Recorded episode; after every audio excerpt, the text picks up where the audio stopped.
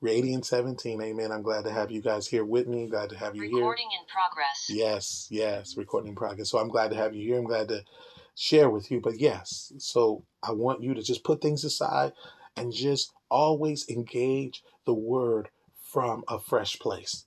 Because what you're doing is you're constantly making room.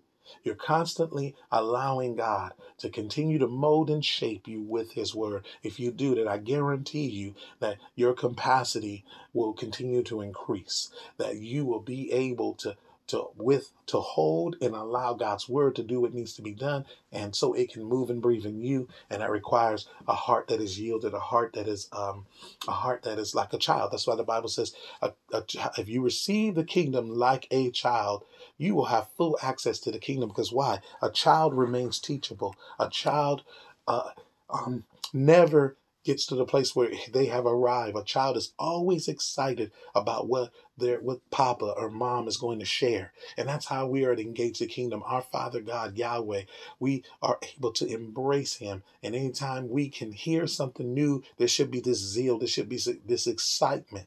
We should never become so comfortable or casual with the things of God. We want to always remain children. Yes, we are adults in terms, but we are to remain children when we are engaging the one because I guarantee you, if you look at your parents, your parents may know that you are adults, but they you will always be seen as their little one, as their daughter, their beloved little one, or their their little their little man. There, and it's not it's not to demote you, it's not to take anything. It's just it's out of love. It's out of tenderness. It's out of, you know, uh, an, an affectionate heart towards you. So when God looks at you, you are the little ones to Him. Even though you are like Him in every way, even though as Christ Jesus is in heaven, we are the same here on earth. At the end of the day, you are His little one sitting at the table with Him, talking about the things of this earth, talking about life. That's how it is with Him. He sees you as his little ones, and that's and that, and you never have to be anything but that. So don't ever grow up in Jesus. I hear people say that all the time. I've grown up until I used to cry and used to weep before the Lord, and I don't, and I've grown up. Girl, what's wrong with you? You you need to keep weeping. There's nothing wrong with weeping before the Lord. I'm a grown man. And if the Lord gives me something that makes me weep, I will sit with him in that space and I will weep. It does not demote my manhood, none whatsoever. It just, it's what, it's your heart being tenderized. It's a new area of your heart being tenderized. And as you become tender towards the Lord, you become sensitive and you just feel the goodness of the Lord, and it's going to bring you to tears. There's nothing wrong with that. You don't ever, if you ever say that, then you have to wonder did your heart get hardened? That's not my subject, but I'm just saying that don't let your heart be hardened. Don't let yourself get to this place where I used to do this, but I don't do this anymore. No. You weep before the Lord. Weep, weep, weep. There's nothing wrong with weeping before Him. Because tears are prayers too. Tears got a voice too. Everything on this earth that God created has a voice and it will speak. It will give witness. It will witness against you. It will witness for you. That's another lesson to get into. We're not going to get into that because that would be mind blowing to think that your tears have a voice. So I, that's why the Bible says He collects them in a jar and then he turns them and pours them out upon you. So if you're weeping in a travailing time and you're just pressing in and you're crying and just, Lord, I felt like this and I feel like that and I feel like that, every tear is falling in, and, and it's okay because he'll take what you he'll take the tears of uh, of despair and and travail and hurt and pain and he'll pour it out on you as goodness. He'll pour it out on you as goodness. So yes, I'm I'm just sharing that. Yeah, that's another lesson we'll get into at some point. That everything has a voice, and it's either testifying against you or testifying uh, for you. But it's but it's there to witness, and so you don't want to disregard anything. Amen. Amen. So tonight we want to talk about prayer. We want to talk about what prayer is and how Jesus used prayer and how we ought to use prayer in our everyday life.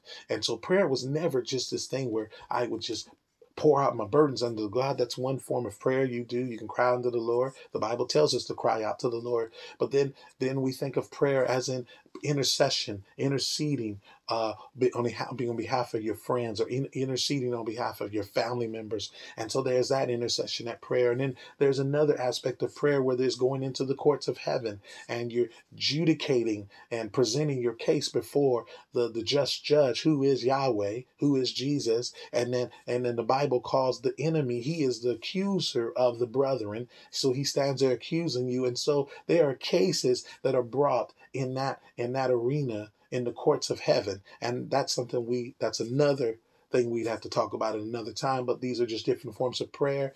And then you have just what i'm going to what i'm going to share with you.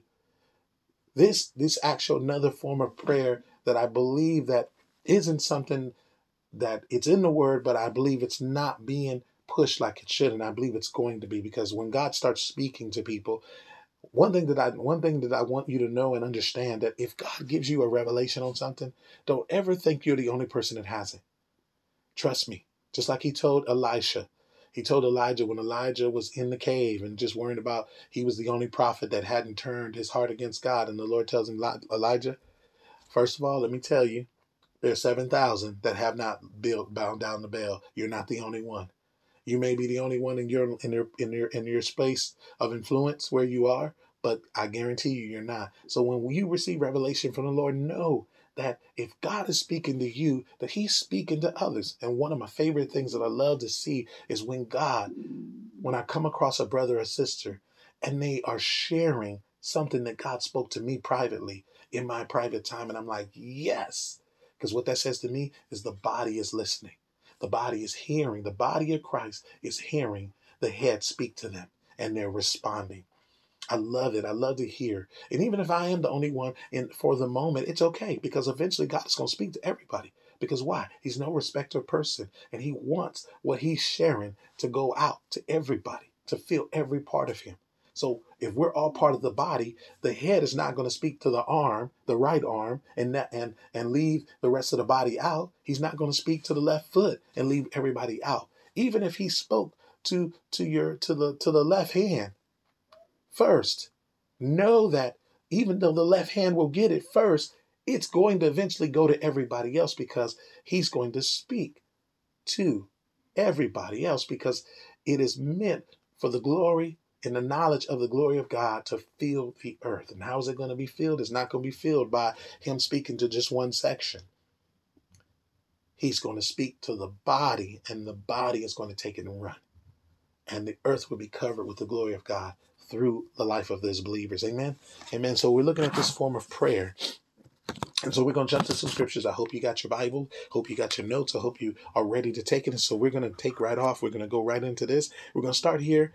Huh in John. John chapter 1, beginning at verse 43. John chapter 1, beginning at verse 43. Uh, and so, um, somebody on here, if you can, uh, type in scriptures so that people can see it. Lisa's not on here tonight. Bless her wherever she is. She usually is my scribe that does that. So if somebody wants to take that on and type it in so others can see it, it's John, St. John, uh, chapter 1, verse 43. We're going to begin there. And the days following Jesus would go forth into Galilee and find Philip and said unto him, Follow me. Thanks, Jennifer. I appreciate that. Now, Philip was of Bethsaida, a city of Andrew and Peter. And Philip found Nathanael and said unto him, We have found him whom Moses in the law and the prophets did write, Jesus of Nazareth, the son of Joseph. And Nathanael said unto him, can anything good come out of Nazareth? Isn't that funny? When you think about people, people are so funny. People have said that about you. Can anything good come out of your family? Can any anybody anything good come out of the city you live in? Can anything come out of out of out of what you've been involved in?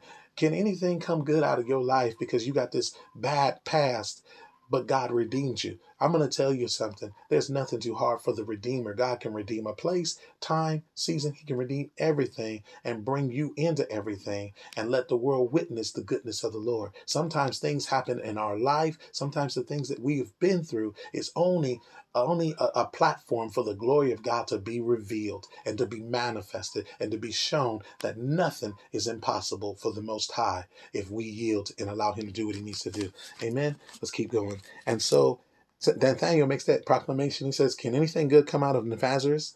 And Nazareth was just like Compton, or just like Watts, or just like the worst, the worst of the worst. It was not a good place to say you were from Nazareth. Nazareth was considered subpar. If you said you were from Jerusalem or, or from another city, Bethany, you would be, oh, it's just like being from Beverly Hills or, or you know, or, uh, or Pacific Palisades or Woodland Hills or all those nice areas. But I'm to tell you something, even those nice areas got problems too. Because all flesh is grass, that's what the Bible says.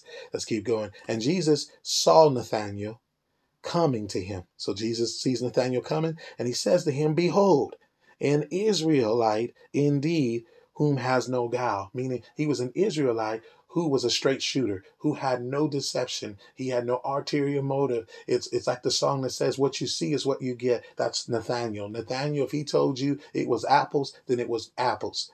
You know, he it wasn't. He didn't tell you it was oranges, and then it was actually a fruit basket full of fruit he would tell you straight. He was one that had no guile. He had no ulterior motive. He was one that just speak and call it how it is, and that was the way he was. And Jesus tells him. Now Nathaniel says, Under which you know me. Jesus answered and said, Before that Philip called thee, when I when you were up under the fig tree, I saw you. Now Jesus saw him, and scholars believe that when Jesus saw him, he saw him reading about the story of Jacob, which we're going to get into. And it goes on and says, And Nathanael said, answers him and says unto him, Rabbi, thou art the Son of God, thou art the King of Israel. And Jesus kind of looks at him and says to him, answers him and said, Because I said, I saw you under a fig tree, you believe? You already calling me the Son of God? Jesus was basically saying, My friend, you need to have more proof than somebody just calling you out where you are. There needs to be some serious because if that's the case, if if if him being the son of God was he, he would come and tell you where you were, then you know what? Do you know people moving in divination can do the same thing? So it's got to be a whole lot more. And that's what he was telling him. He's basically saying, you can't, don't, don't, boy, you getting ready to see something. Let me, we're going to keep reading. We're going to keep reading. And he says here, and he says unto him, thou shalt see greater things than these.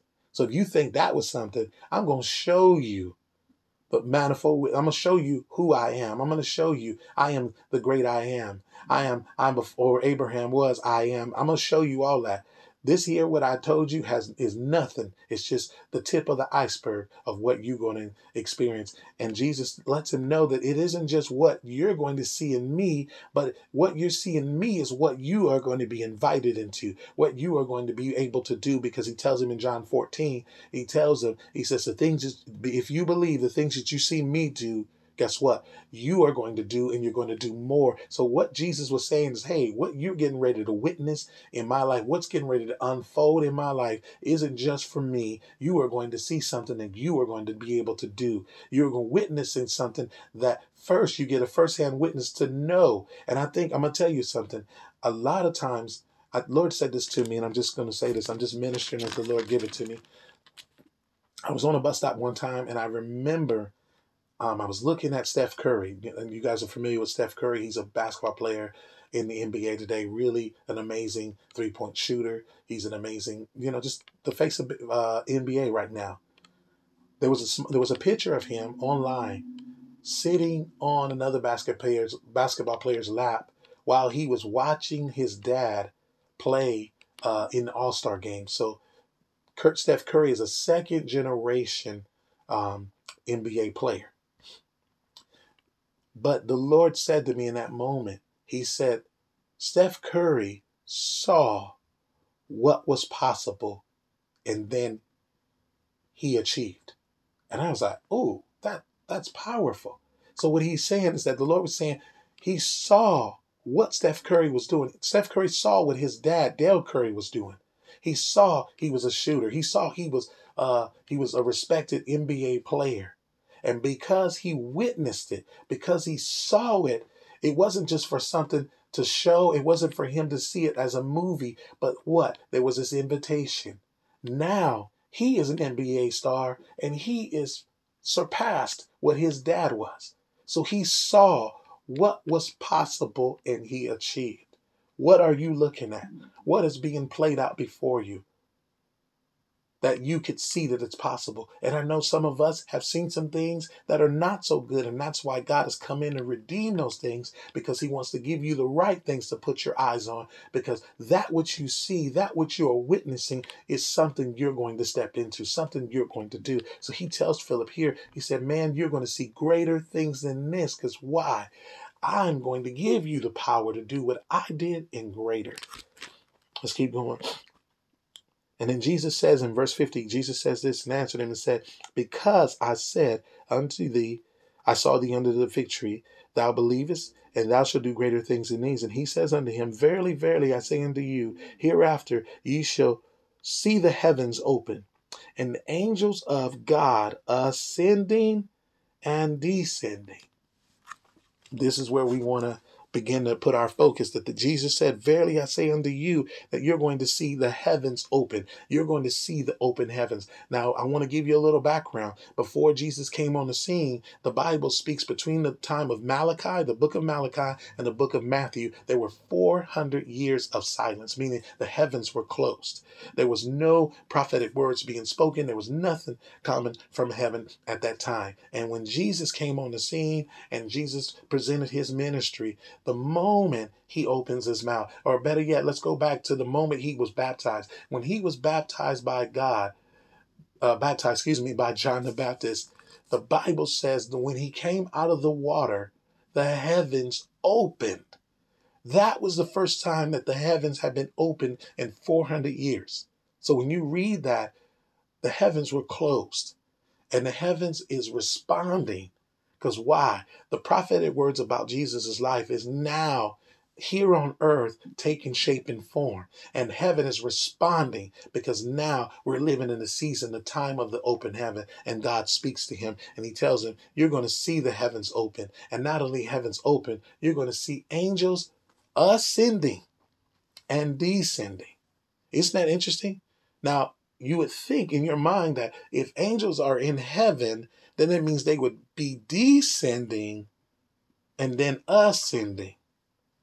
But here's the interesting thing. When you look at the word angel, angel can mean, angels generally mean sent ones. That's what an angel is. That's why the, the Bible in, in, Revelations chapter, I think two and three, where it talks about the letter to the church, the Bible says the angel of the church, there's an angel assigned to the church, but the pastor himself is considered an angel of the church because he's he's a sent one by God to do a work in a particular city. Amen. And so we're looking at angels, and even you can be an angel to somebody where God sends you to walk along somebody, side somebody, and be that help and be the Jesus in their life that they need to see. So when you look at what God is saying, that word angels isn't just angels in spirit, but it is also angel in skin. But the angels here on the earth which is you and I as the sent ones that have been sent here on earth to do something for the Lord, we can ascend. And where are we ascending? We're going to get into that. Let's go. Let's go go to Genesis. And I hope if you got questions, write your questions down so that we can answer them in the end because I don't want you to I want you to get this. Amen. Let's turn to Genesis chapter 28 beginning at verse 10.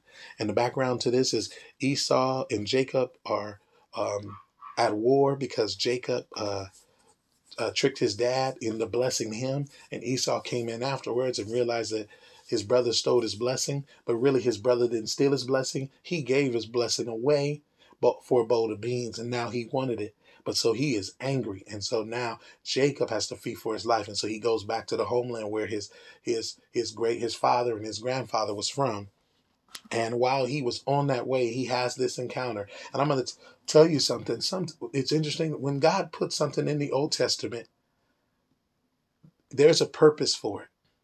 Because you'll see it again in the New Testament, but then when you see it in the New Testament, now it's time for it to take shape and form and you'll get understanding. So a lot of times the Lord will put things long in on the earth for a particular time. Or even he'll do you like that. He'll even place you in a place long before you're needed. And then people start praying, God, we need this. And all of a sudden, there you are. You're the person that is right for the job because we are one sent to the earth with the solution. That's why God has to redeem us because we carry the solution. We are the answer to the uh, to the uh, to the earth's to the to the world's problems. We are the answer.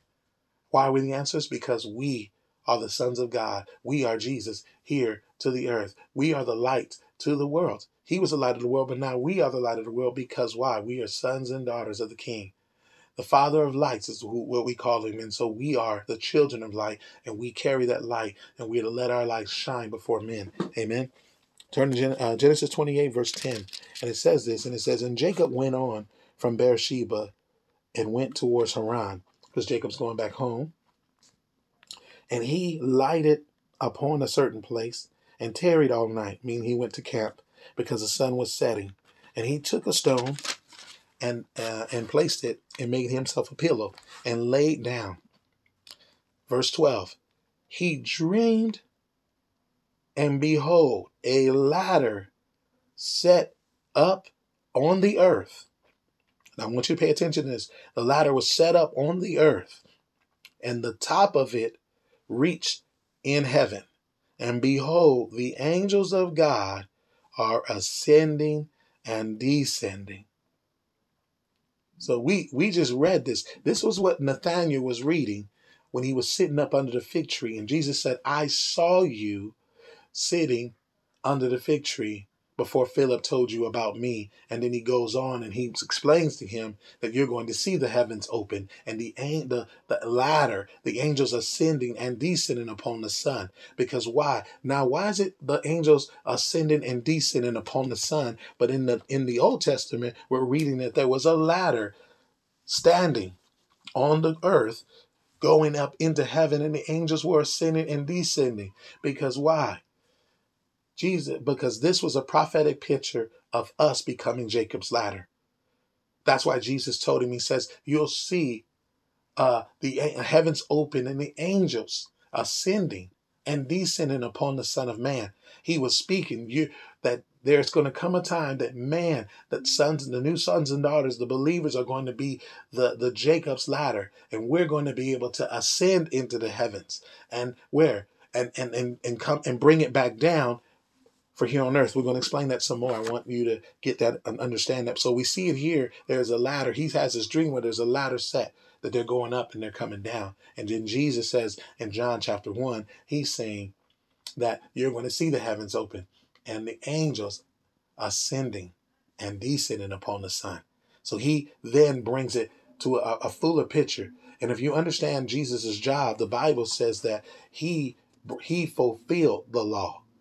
Well, does, does that mean he fulfilled the Ten Commandments? No, it wasn't just the Ten Commandments he fulfilled. He fulfilled everything that was written about him before that time that he came on the earth. So everything in the New Testament, Old Testament was written and prophesied and spoken. Jesus was the fulfillment of that. So in in the Old Testament, there was a ladder that Jacob saw that was set on the earth into heaven, and the angels were uh, the angels were ascending and descending, and then Jesus, the fulfillment, the completion of everything, he tells Nathaniel, you're going to see the heavens open, and you're going to see angels ascending and descending upon the Son. So he's saying, I'm bringing that which you're reading about to a fuller picture. I'm letting you know that you are getting ready to step into something that you have no clue, that you're getting ready to ascend into the heavens. You're going to be able to have access to stuff that you didn't have access to, and you're going to be able to bring it back down here on earth as it is in heaven. Amen. Are you tracking with me? Let's keep moving. Let's go to Matthew. Matthew chapter 6. Matthew chapter 6.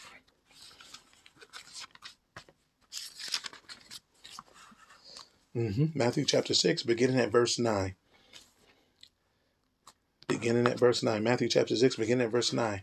And he says here, and he says, After this manner, therefore ye pray, Our Father which art in heaven hallowed be thy name, or holy is your name. Thy kingdom come, thy will be done, in earth as it is in heaven.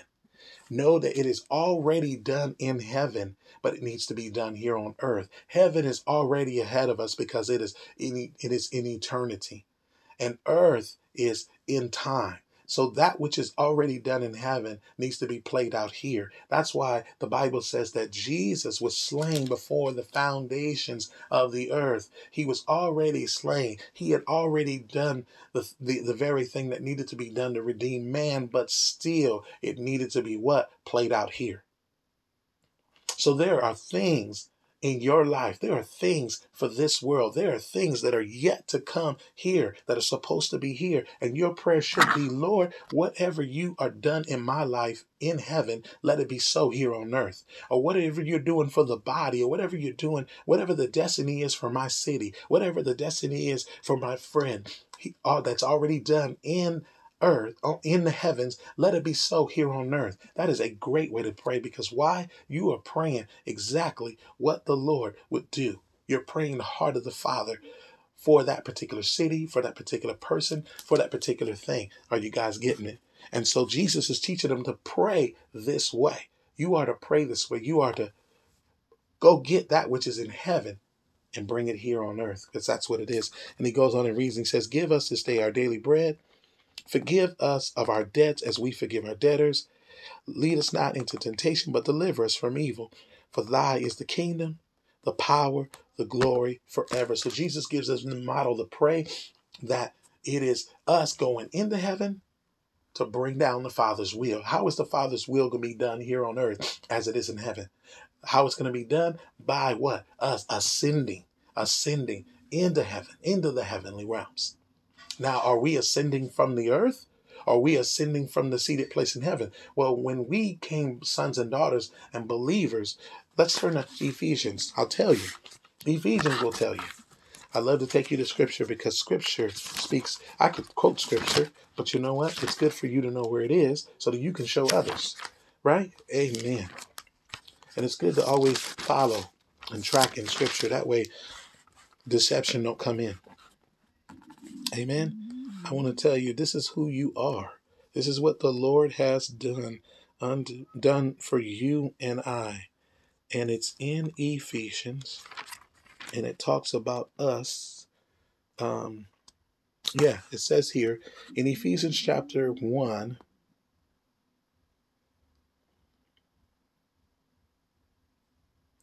in Ephesians chapter 1 let's go uh, verse Let's go verse 18.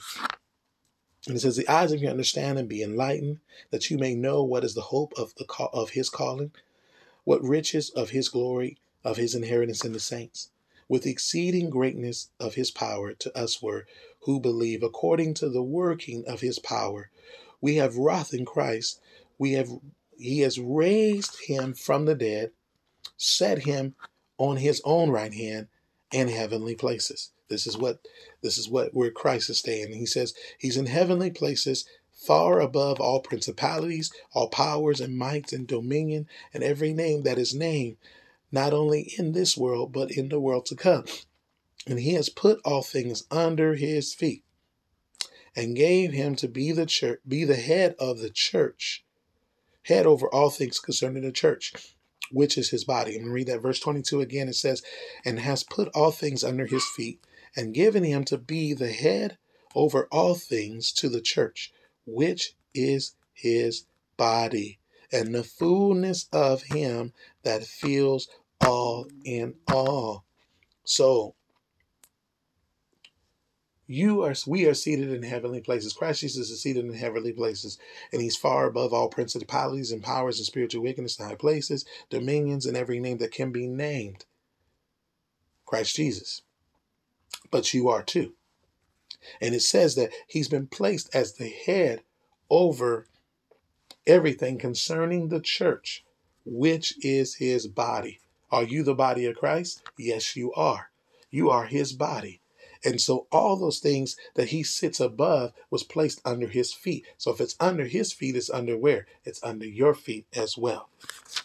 It is under your feet already. And I'm telling you this because you need to realize that you don't need to be afraid of the enemy. He's more afraid of you finding out who you are. Because once you find out who you are, he can't do what he used to do to you. Are you hearing what I'm saying? When you understand that you are the body of Christ, you are seated in Christ Jesus, and you sit far above everything, far above the principalities and powers of spiritual wickedness in high places, and and those things are under his feet.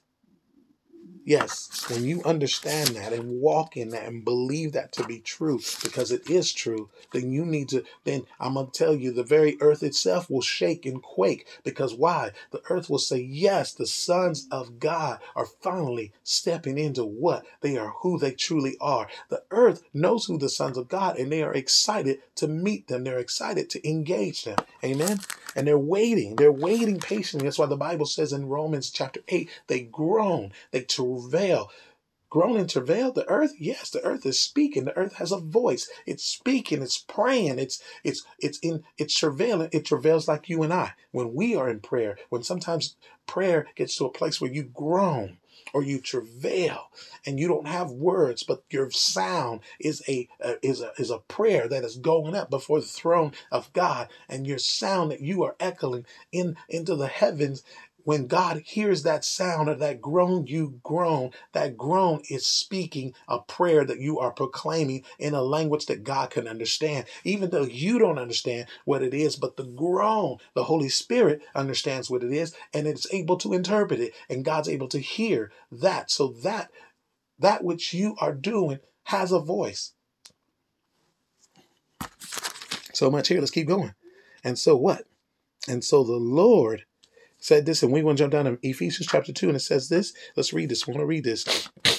And you have been quickened who were dead in your trespasses, wherein in times past you walked according to the course of this world, according to the prince of power of air, and the spirit that now worketh in the children of disobedience and among whom also we have had our con- our conversations in times past in the lust of our flesh, fulfilling the desires of our flesh, of the mind, whereby nature the children of wrath, even as others.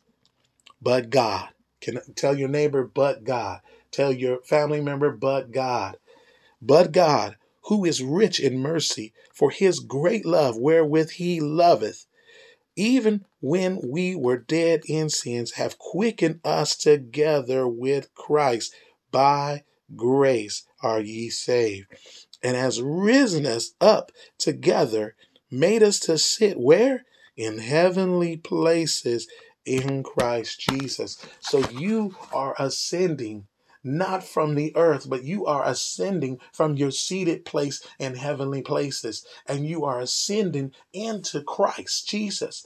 Now, here's the thing the Bible says this in, in John chapter 17 eternal life. Now, you think eternal life is a place, but I'll, I'll have you know eternal life is a person. It's not just a place, but it is a person. And you need to understand that because when you think of, I'm going to this place, yeah, you're going to this place. But this place is in this person. This is who this person is. Let me I want to read this to you. I'm going to read this to you. It says in John, St. John chapter 17, verse 1. And it says this, St. John chapter 17, verse 1. And it says this, These words spake Jesus, lifting his eyes to heaven and said, Father, the hour is come to glorify the Son, that thy Son may glorify thee, as thou hast given him power over all flesh, that he should give eternal life to as many as he has given them. And this is life eternal, or this is eternal life. Verse 3 that they might know thee, the only true God, and Jesus Christ, whom thou sent. Herein is what eternal life is that they may know God, the true God, Yahweh, and his Son, Yahshua, Jesus. That's what eternal life is. That's what the kingdom of God is. That's what Mount Zion is. It is Him. We get Him. We get Him. We get Him. So we are ascending into Him, into the different realms, in the different places. Let's keep going. Are you guys good? Is this good? Let's keep going. Let's keep moving. We're gonna keep moving, keep moving, keep moving. Gonna keep moving. Let's go to uh Let's go to John. Let's go to John. Stay in John. John's a great book. If you need a book to, to really read and to just really engage God and learn, John is a good book of the gospel to really see who Jesus is. To see not only who Jesus is, but to see who you are. Amen. Let's go to John 14. John 14, beginning at verse 1. And, and the Bible reads in this, and it says, Let not thy heart be troubled. Be believe in God and believe also in me. So Jesus saying, Believe also in my Father and believe also in me. In my Father's house there are many mansions. In other translations, it says dwelling places. It's interesting that in the Psalms, David talked about the dwelling places of God because we know David to be a New Testament believer in an Old Testament time because there were things that David heard in the spirit and he wrote about as he wrote these psalms he wrote these things about things that jesus would directly say. How is he privy to that? Because why? He was engaged in the one who was eternal. He was engaged in the one who and when you engage him and you engage that realm god will release things. Years thousands of years before. It, and then all of a sudden you'll see the manifestation of it in the natural thousands of years down the road. And the actual thing will bear witness to the thing that God spoke a thousand years ago. And so is it possible for you and I to hear something that is way down the timeline? Yes. Is it something possible for you and I to engage something that hasn't, that it's a mystery that hasn't been revealed? Because when you look at the Bible, the Bible tells us there are a couple of uh, biblical characters that had that type of engagement with the Lord, and the Lord told them to don't write it down, seal the book, put it away. Even Paul says this Paul says that I, I was in the third heaven and I heard things that was unlawful for me to, to repeat, to share. Even John in, in Revelations, the book of Revelations, that John encounters one of the angels pouring out or blowing a trumpet. And in that trumpet, he got the interpretation of what the angel was saying in that trumpet. And the Lord said, Stop, don't write that down. John heard it, but he was not able to write that down.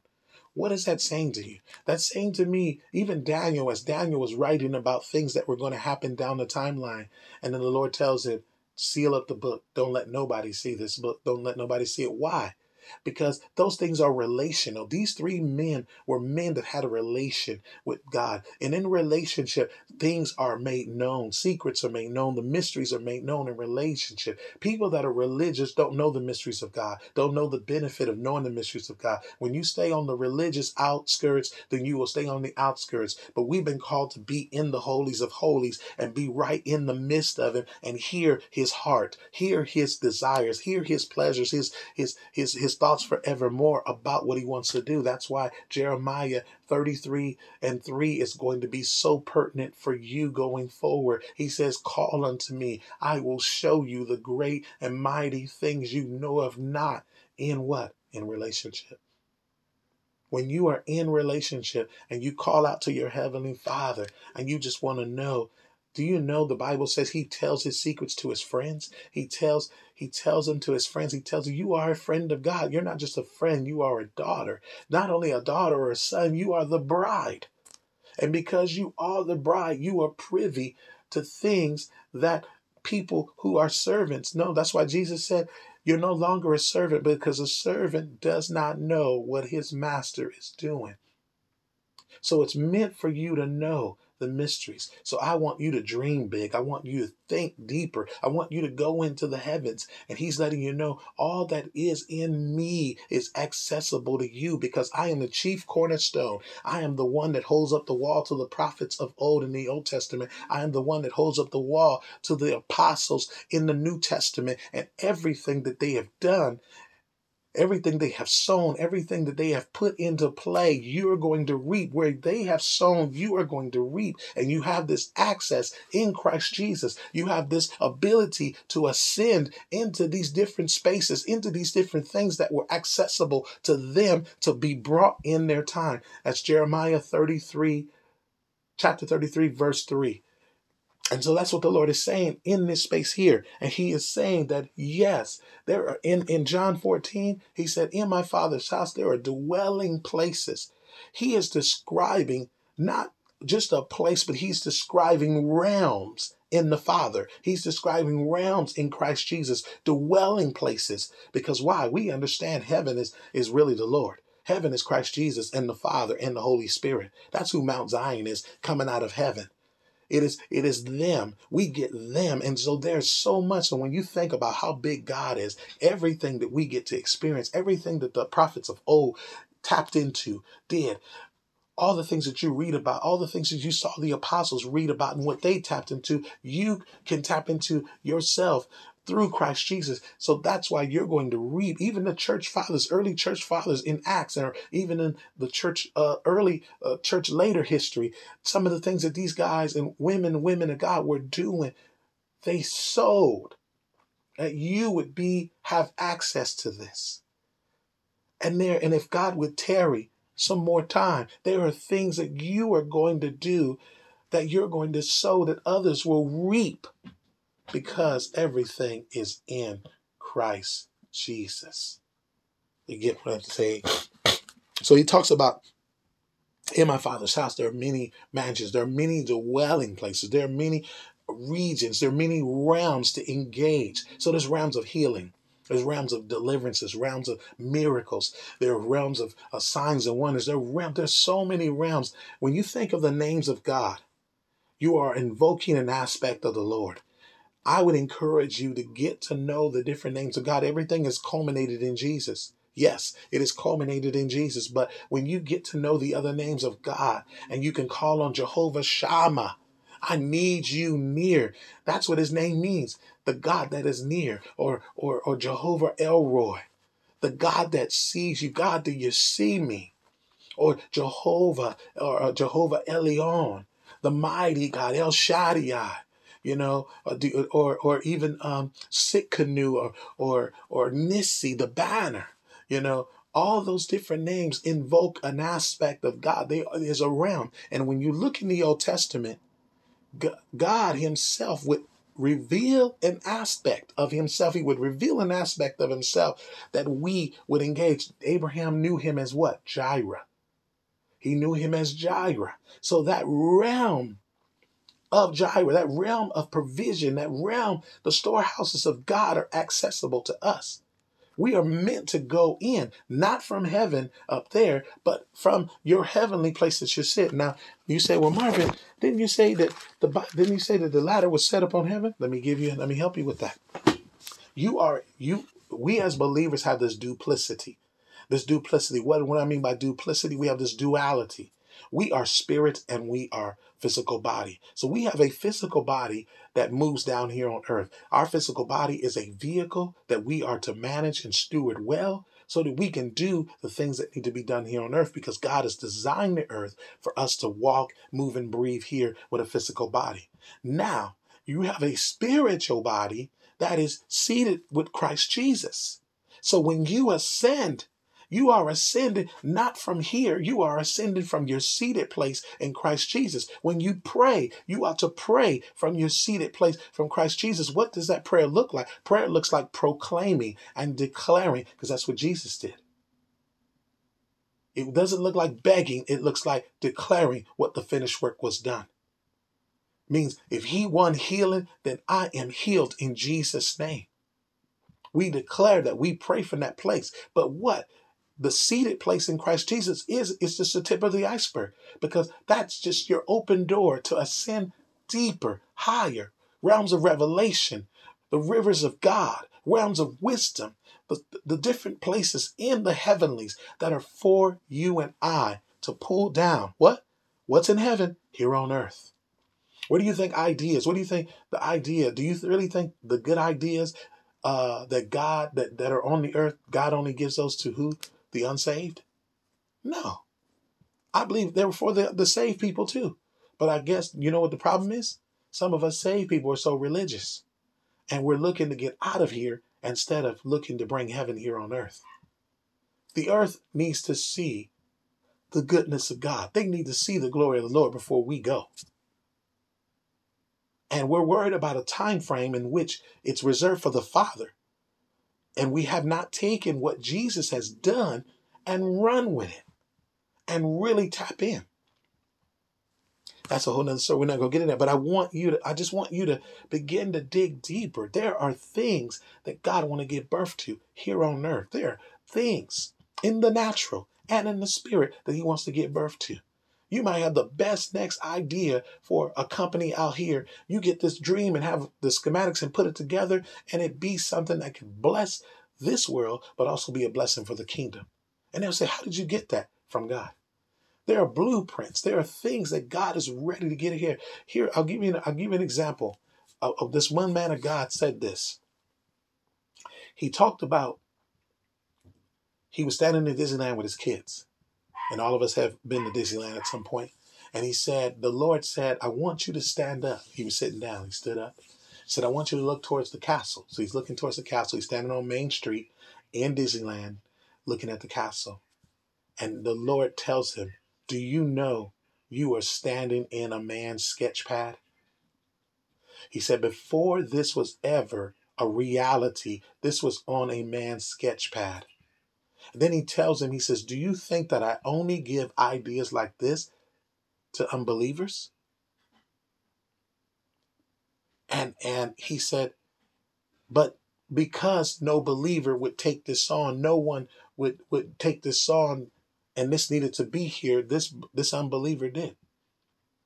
That man was humbled. He said, he repented. He said, Lord, if there's anything that you have ever put in my grasp, if there's anything that you've given me a dream to start, I don't ever want to miss. And if I've missed it, please forgive me. So when you've gone to Disneyland, you are standing in somebody's sketch pad. Somebody have sketched it out on paper, thought about it, dreamt about it, saw this, and then what? that day came to pass. Walt Disney dreamt about it, went through bankruptcy, almost losing his mind. He went through so much, but he finally saw this to be a reality. But he only lived a few years after Disneyland was a reality. He didn't get to see all that it is, but he got to at least see it come to life that which was in his head or on a sketch pad. God wants to give us some things. There are some great and mighty things that you know of not that the Lord wants to reveal to you that He wants here on earth as it is in heaven things that will change the face of the earth, things that, that will re, uh, revise and renew things, things that you thought not possible. Can you imagine God giving you something that would revise the way people uh, do their normal lives? And it would be such a blessing. And to know that it was a believer that received it and and contribute that it isn't a believer looking to get out of here look we're going to get out of here when it's time for us to get out of here and it's not going to catch us off by guard because we are the children of light He's coming to a thief as a, in a night to those that are in darkness. The children of light, the light is not going to sneak up on. Amen. So I want to tell you that. So it means until he is ready, you do and you occupy until he comes. That's why I said to you, if you remember, I said to you earlier, I said, that which he has committed, that which he's begun in you, he's going to finish. Don't let nobody tell you, well, he's going to complete it in glory. He's going to complete it in glory. Stop that. Because in glory, on that side, everything is just like Jesus. When God is talking about completing something, He's going to complete it here before you ever leave here. Because on the other side of glory is a whole different thing. We will be perfect just like Jesus. There will be no need to be worked out. There will be nothing to be worked out. Sanctification will be completed. But that which God is doing on this side of glory is where we need to be focused. And we can run and do it because why? We've been given a kingdom. We've been given access into the heavenly realms to go into where? Where are we going? Where are we getting all these resources from? From Mount Zion. Where's Mount Zion? Let's turn with me. Let's go. Let's go find out where Mount Zion is. Turn to Hebrews. And you're going to find out not only where Mount Zion is, but who's in there. Hebrews chapter 12. Hebrews chapter 12. Hmm.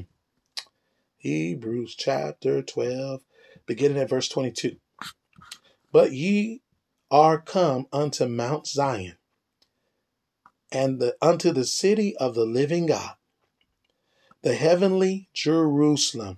Mount Zion is the new Jerusalem that is coming down, but it's already existing, already in heavenly places. It's not here yet on the earth, but it's set to come at a designated time that God has it to come. But it does exist in that realm.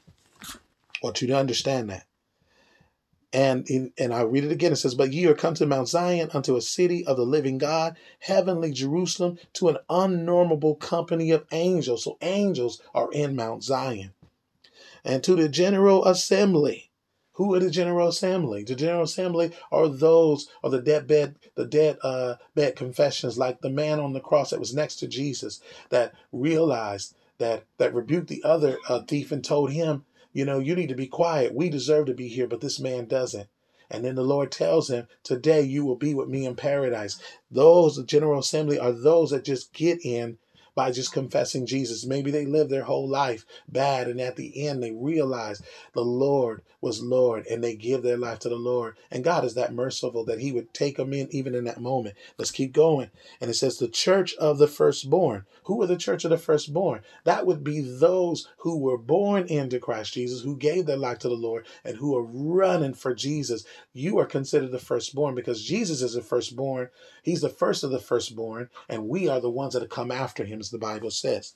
Now, it goes on, who else is in heaven? And it says, which is written in heaven to God the judge of all things. So we know God the Father and God the Son and the Spirit and the Spirit of just men made perfect. Who are the Spirit of just men made perfect? They are the Old Testament believers that died according to the salvation that God offered them. Them are the same ones that Jesus went down to preach to and gave captivity to captivity captive, gave gifts unto men.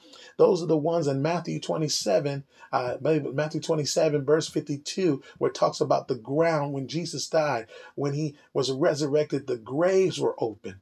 And the Old Testament saints came out. Let's read that. We're gonna read that. We won't take you to that because you may not, you may be looking at me like, oh my goodness, he is saying so many things. That can't be true.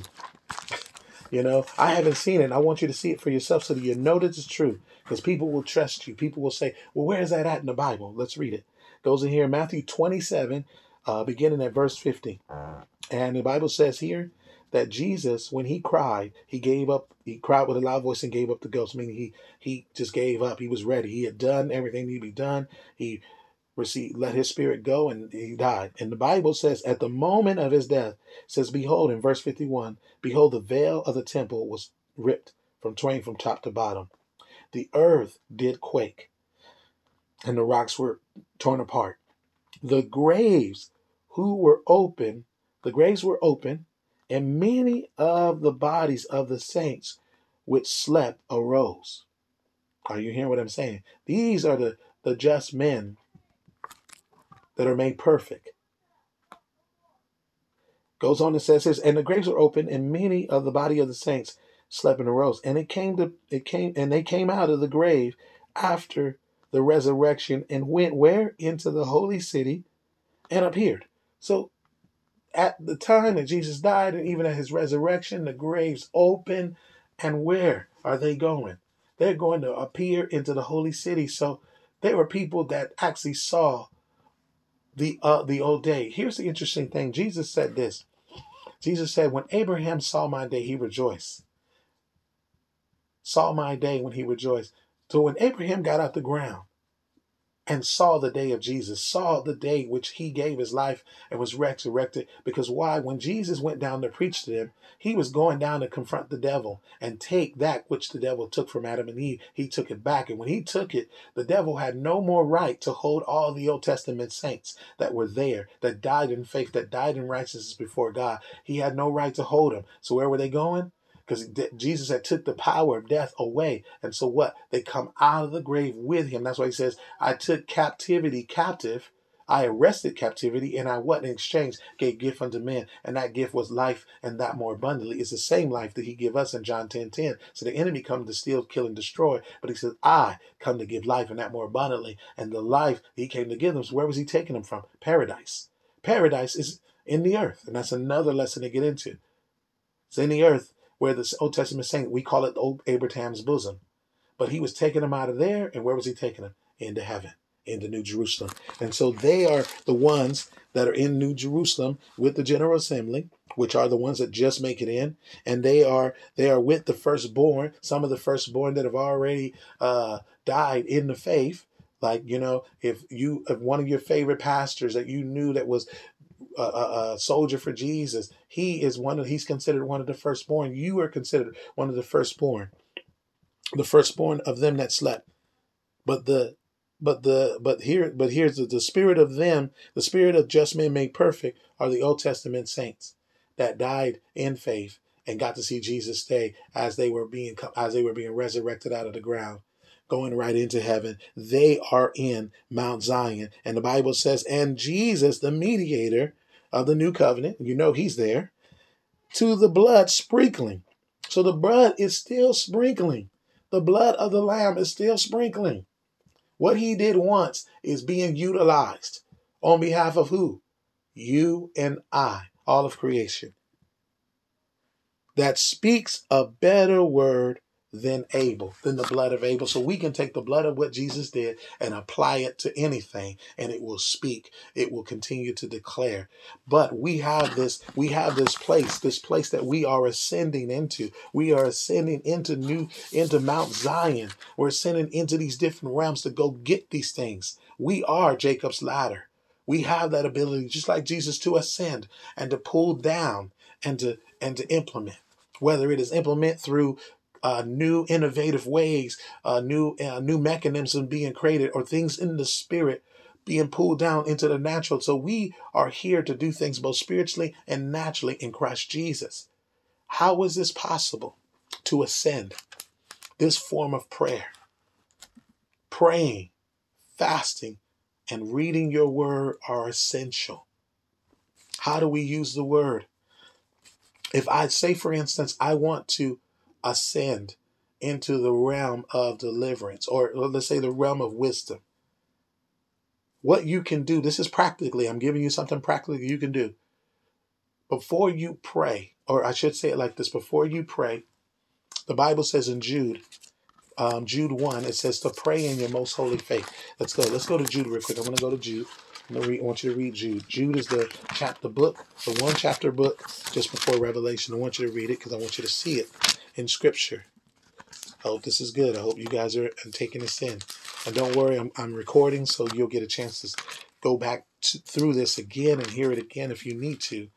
Or you can definitely ask questions afterwards. And it goes on, and says here in Jude chapter 1, it's um, this is the book before Revelation. It talks about this. And it says here in Jude chapter 1, verse here. Mm-hmm. Okay, Jude chapter 1. And it says here, and it says, uh, we'll start at verse 17. It says, But, beloved, remember these words which were spoken before the apostle of our Lord Jesus, Jesus, how they told you that you should be mocker, that, that should be mockers in the last times, and we should walk after their own, that, that they would walk after their own ungodliness. These being the two separate, these, these two these who separate themselves sensually and have not given to the Spirit. I want to get to the part where I want to read. It says here, verse 20, that's where I want to get to. It says, But ye beloved, verse 20, Jude chapter 1, verse 20, But ye beloved, building up yourself on your most holy faith, praying in the Holy Ghost. So, praying in the Holy Ghost as you pray, and what is the pray in the Holy Ghost? Is the pray in your heavenly language. It's the pray in tongues. Whether you speak a language, an actual language, um, or you speak the language of angels. Uh, as you pray and as you continue to spend time praying in the Spirit, praying in the Spirit, you are increasing your capacity in the Spirit to host more of Jesus. And as you pray, you are building your most holy faith. Well, faith in the spirit is the vehicle, is comparable to the vehicle in the flesh. Our physical body is the vehicle on this plane, but faith is the vehicle in the spirit realm. So as you pray, you are praying the mysteries. You're praying the will of God, is what Romans 8 says. When you pray in the spirit, you're praying the mysteries, you're praying the will of God. And what?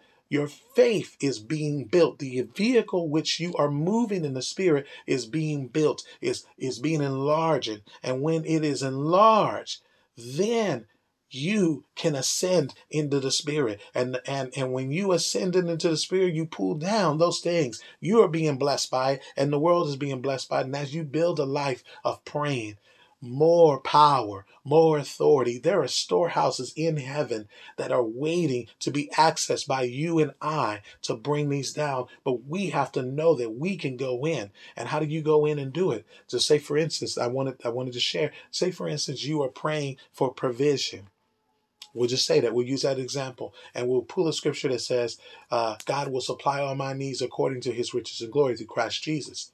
Well, this is how the Spirit and the Word works together. When you read that scripture and then you begin to pray in tongues, you have given yourself a focal point to lock into. I'm, I'm locking into the uh, the aspect of God that is provider, that is Jireh. Or you could read the story of Abraham, where Abraham talks about he is his name is Jehovah Jireh, the God that provides, because he provided a lamb instead of him taking his son's life. He provided a lamb to offer up, and so you read that scripture, and so now you have a target, and now you want to ascend. And as you're praying in tongues, you're praying, you're praying, you're praying, and you are ascending into that realm to engage this aspect of God who is Jireh.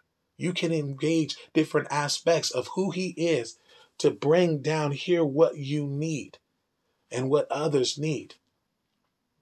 This is what you do in intercession when you're praying and Big Mama, you didn't give it. Big Mama, I need some money by tomorrow and I don't know what I'm going to do. And Big Mama get down on her knees and she's praying. She doesn't know what I'm explaining to you technically but she's in the she's praying. She's engaging God because why? She's engaging the one who is provision and she's engaging him. And guess what? Through her prayers, Big Mama moves, and guess what? Um, a check comes in the mail. Somebody comes and visits you and give you some money, and you're like, Lord, you provided. Yes, because when you told her, she got on her knees and she went engaged the one who is provider, who is Jireh, and she engaged that realm, that access, that dwelling place, and she pulled down what you needed here on earth as it is in heaven. Are you getting what I'm saying? We have that access that is available. Like if you you're praying into deliverance and you want to really engage deliverance engage the one who is the deliverer. Who is the deliverer? Jesus. Yahweh the father. He delivered he delivered the people out of egypt. But jesus delivered people from demonic possession throughout his three three three and a half years of ministry. As you engage the one who is that you're pulling down power. You're pulling down what you need to declare, to proclaim. So, what I'm saying is that we are meant to ascend into Christ Jesus, the different realms, and get to know Him. That's why He says, if He said, those that are heavy laden, He said, come unto me. He says, I will give you rest in exchange. He says, learn about me. Learn about who I am. Learn about what's accessible to you. Learn about what's in me that you have yet to tap into. We can ascend into the different realms and you use the word. How does fasting help you? Fasting helps you sometimes when we have luggage. I like if you think of the junk that need to be purged or, or you need to die to, like luggage that is on you. And sometimes as you try to ascend, you can't go, you can't go where you need to go because you need to give up some of these things. You need to give more of your heart to the Lord. And as you fast, your flesh is dying and more of your spirit is coming alive. Amen. Are you hearing what I'm saying? Turn with uh, turn with me to Isaiah 58. We're going to line this plane here in a minute. Um, Isaiah 58, and it talks about God's way of fasting. Um, in verse Isaiah 58, verse 5, you can read the whole chapter, but we're going to begin in verse 5, and it says, It is such, is this such a fast that I have chosen, a day for a man to afflict his soul? That's who's benefiting. When you fast, you are afflicting your soul. Your soul is where the areas in the soul is the area of you that is being redeemed. Your spirit is good, but your spirit the spirit of God comes through your spirit right into the soul to redeem that area because those that's where all the hurt, the pain, the disappointment, the brokenness, all that stuff is there. And then even even as those things have been there, they're affecting your physical body. And so he brings healing in the soul. So fasting is also something, a tool that breaks, that deals with the affliction of the soul. You are afflicting yourself. You're dying to the things that you used to like that what? That healthiness, that God's wholeness and goodness and healing and oneness with Him would manifest and happen in your life. Let's keep going and read. It says here, when a man afflicts his soul, it is bow and bow down his head as a bulrush and spread sackcloth and ashes under under under him. Will thou call this a fast, an acceptable day of the Lord? Is this not the fast that I have chosen? To loose the bands of wickedness. When you fast, you break the bands of wickedness. What is the bands of wickedness? Those are the things that have enslaved your soul. Those are like chains. Like the song that you sing, break every chain, break every chain. Those are the things that are broken that would have that has held you bound. That's why the Bible says what Jesus did, he took captivity captive. He arrested the thing that was stopping your development so that you can now grow. And when you align yourself and you die to this world, you died to the conformity of this world, and you are willing to be transformed by the renewing of your mind as you fellowship in the word, because faith comes by hearing and hearing by the word of God. When you are doing that, this is what's going to happen. The bands of wickedness are broken, and to undo the heavy burdens and to let the oppressed go free, that you would break every yoke. So fasting is there to break the yoke. Can can you get a picture? I want to give you a picture. A picture of a rocket of the space shuttle. I don't know if you guys ever seen the space shuttle take off. The space shuttle is connected to a big giant rocket and then two little small rockets. And when it takes off, all the rockets, the the the, the rockets that are on the uh, space shuttle, and the rockets that are the big rocket and the big small ones are all blowing the fire. And the purpose of it is is to give it enough enough momentum to get to a certain um, realm, a certain space in the atmosphere where um, where uh, where there's no oxygen and there's in its space, but it needs the power from the rockets to get them there. And the moment that it gets close enough, if you've seen the space shuttle take off, uh, you'll see the two rockets on the side begin to fall off because it served its purpose and the thing is still moving up. And all of a sudden, the big giant rocket falls off. And now, this this this space shuttle has been propelled, catapulted into space, and now on its own, it's able to propel into the destination where it's headed. That's what fasting does. Fasting breaks off the things that would keep you from ascending, keep you from going into the deeper depths and the higher heights in Christ Jesus. The fasting breaks off those things that would keep you from uh, developing and becoming the person you're supposed to be that He had in mind when He made you. That's what fasting does. It breaks those things. So you need the Word, you need prayer, praying in your Holy Spirit, not just in your language of English, but praying in the Holy Spirit. Because why? When you pray in the Spirit, you pray the mysteries, you pray the will of God, but you need fasting, the right type of fasting that breaks the bands of wickedness. And it goes on and says this here Is it not for you to deal your bread to the hungry, to those that are poor? So even when you're fasting, whether you, I remember my pastor said this years ago. He said, when I would fast, he said, when I fast, I take what I would eat and go give it to somebody else. I would let them eat because um, because that was what it, that's what it was. It was an honorable thing uh, to do that when you're fasting. This is what the 58 is talking about, and you can read more of this. But let's go to verse 8. Verse 8 says this, and then shall the light break forth. What light? The light of Christ in you shall break forth like the morning, and thy health shall spring forth speedily. Do you know fasting clinically is good for your body? Fasting is a way that your body detoxes, it cleanses itself from all the, the nasty stuff. When you do like a Daniel fast or you do like a, a water fast or a juice fast and you do healthy juices, not that not, not that bad stuff, you your body detoxes, it flushes all the toxins out of your body. So there is a physical, natural uh benefit, but there's also a spiritual benefit to fasting as well. And it says this here, and it says, and thy righteousness shall go before thee thy righteousness, who is the righteous one. God shall go before ye, and the glory of the Lord shall be thy rear guard. So, fasting, reading the word, praying, those three together causes us to be able to ascend into the heavens because the heavens are open. They've been open since Jesus was baptized and came out of the water. So the heavens are open. Over your life. And you got angels that are assigned to you that, that can go in. You yourself can go in. And how you go in, you go in speaking in your heavenly language. That's how you ascend. There are times that I've prayed and I felt like I've been in places, and other places, and other realms. There, I had this encounter today as I was praying. I was praying and I was ascending into uh, different places. But as I was praying in tongues, I could hear myself praying in tongues, praying the mysteries, praying the will of God. But I could hear my inner person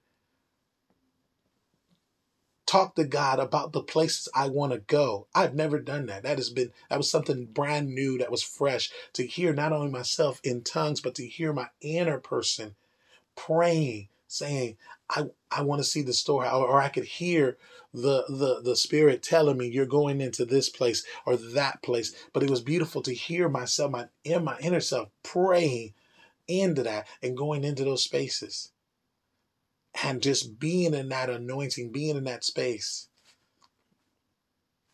Oh man, I'm so sorry. I, know I'm taking a long time. It's it's such a good teaching, blessings. But um, but that's what is accessible to us. We have that accessible to us today. We can ascend. We can ascend into the realms. We can ascend. We are meant. We are Jacob's ladder, just like Jesus. Jesus was here on earth, and we can ascend and descend. So it wasn't just the angels, it was us being able to ascend when we are ascending from our seated place in heaven so that we can take what, use our vehicle in the spirit, faith, and bring down what we need to do and bring it here in our vehicle in the flesh and utilize it here. Um, I'm going to stop there because I believe I've given you enough. And um, and uh, we're going to close this here. So I just I pray right now in the name of Jesus. We're not closing this. We're clo- Father. I pray that what was said tonight, what was taught, what was um, given, Lord, I pray that you would allow them to to receive it, to hear it.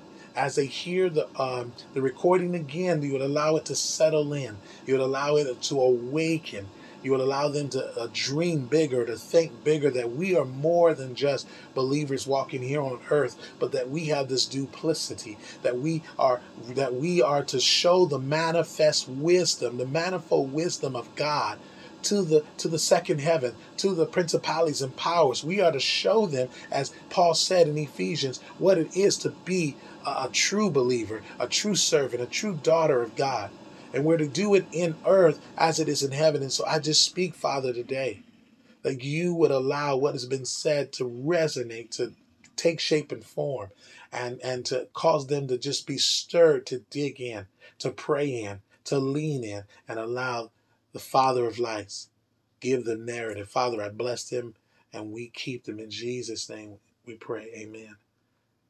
Amen. And all I'm doing is I'm just stopping the recording Recording stopped. and I'm opening it up for questions. I'm sorry, I know I took a long time.